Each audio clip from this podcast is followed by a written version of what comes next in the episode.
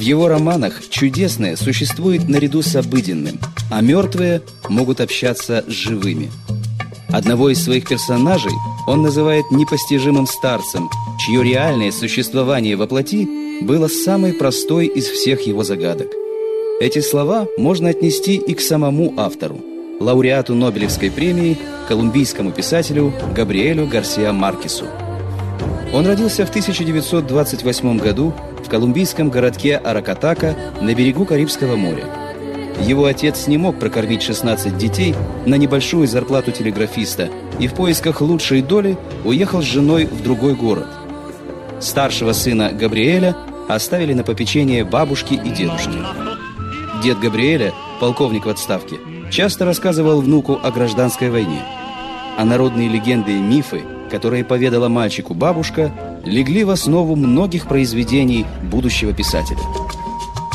Поступив на юридический факультет университета в столице Колумбии, Богате, 18-летний Габриэль решил попробовать себя в литературе. Первые рассказы под общим названием «Глаза голубой собаки» он опубликовал в газете «Наблюдатель», а с 22 лет стал работать репортером, бросив адвокатскую карьеру.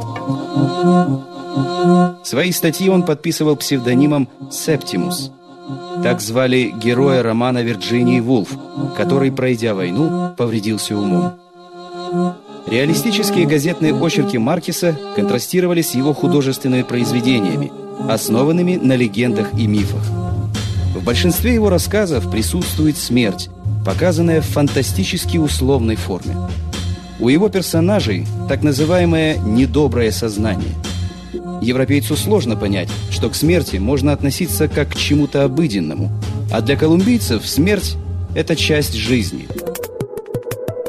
В 20 веке они пережили длительные гражданские войны, которые вошли в историю Колумбии под названием «Виоленсия». «Наш мир не вмещает ничего, кроме призрака страха», считает Маркес.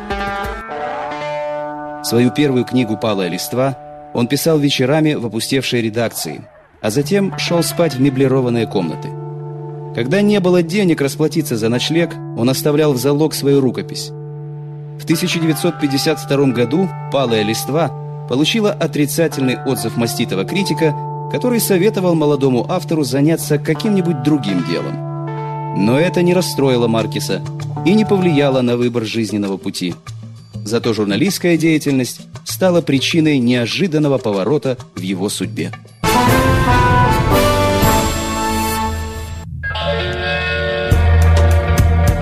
В 1955 году Гарсиа Маркес напечатал цикл статей под названием «Правда о моих приключениях». Он вскрыл факты перевозки контрабанды колумбийскими военными кораблями. Эти статьи вызвали такой скандал, что газету закрыли, а Маркис был вынужден эмигрировать в Европу. Там 30-летний Габриэль женился на Мерседес Барча, которую ласково называл Мече. Обаятельная спутница жизни стала для писателя доброй помощницей во всех делах. В счастливом браке родилось двое сыновей – Родриго и Гонсалес. Гарсиа Маркес работал внештатным журналистом в различных изданиях.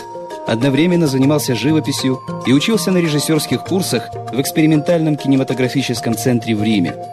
И все же он решил отдать предпочтение литературе, полагая, что у писателя больше возможностей обратиться к подсознанию читателя, сделать его равноправным участником творческого процесса и заставить сопереживать герою. Писатель перебрался в Мексику. 33-летний Габриэль, которого в Мехико стали называть Габо, зарабатывал на жизнь сценариями, журнальными статьями и в свободное время писал книги. Первый читательский успех – выпал на долю повести «Палая листва», которую через пять лет все же удалось опубликовать. В ней впервые появляется городок Макондо. Вместе с миром Макондо приходит и тема одиночества, центральная для творчества Маркиса. Затем последовала повесть «Полковнику никто не пишет», которую Маркис переписывал 11 раз, добиваясь психологической убедительности и снайперской точности языка. А в 1967 году грянуло настоящее литературное землетрясение. Гарсиа Маркес опубликовал роман «Сто лет одиночества». Первое издание романа разошлось за неделю. Чилийский поэт Пабло Неруда с восторгом писал «Быть может, это величайшее откровение на испанском языке со времен Дон Кихота». В мире заговорили о новой эпохе в истории романа и вывели термин «магический реализм». После издания книг «Осень патриарха» и «Хроника объявленной смерти» в 1982 году Гарсия Маркес был удостоен Нобелевской премии за романы и рассказы, в которых фантазия и реальность, совмещаясь, отражают жизнь и конфликты целого континента.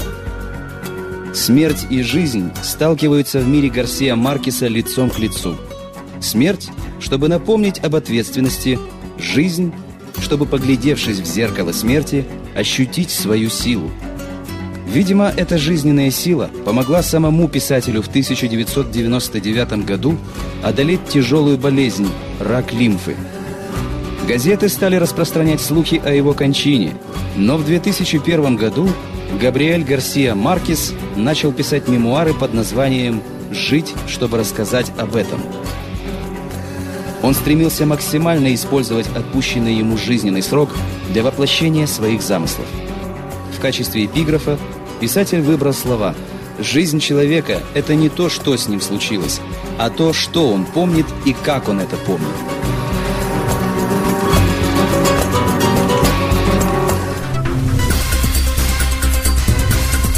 Аудиожурнал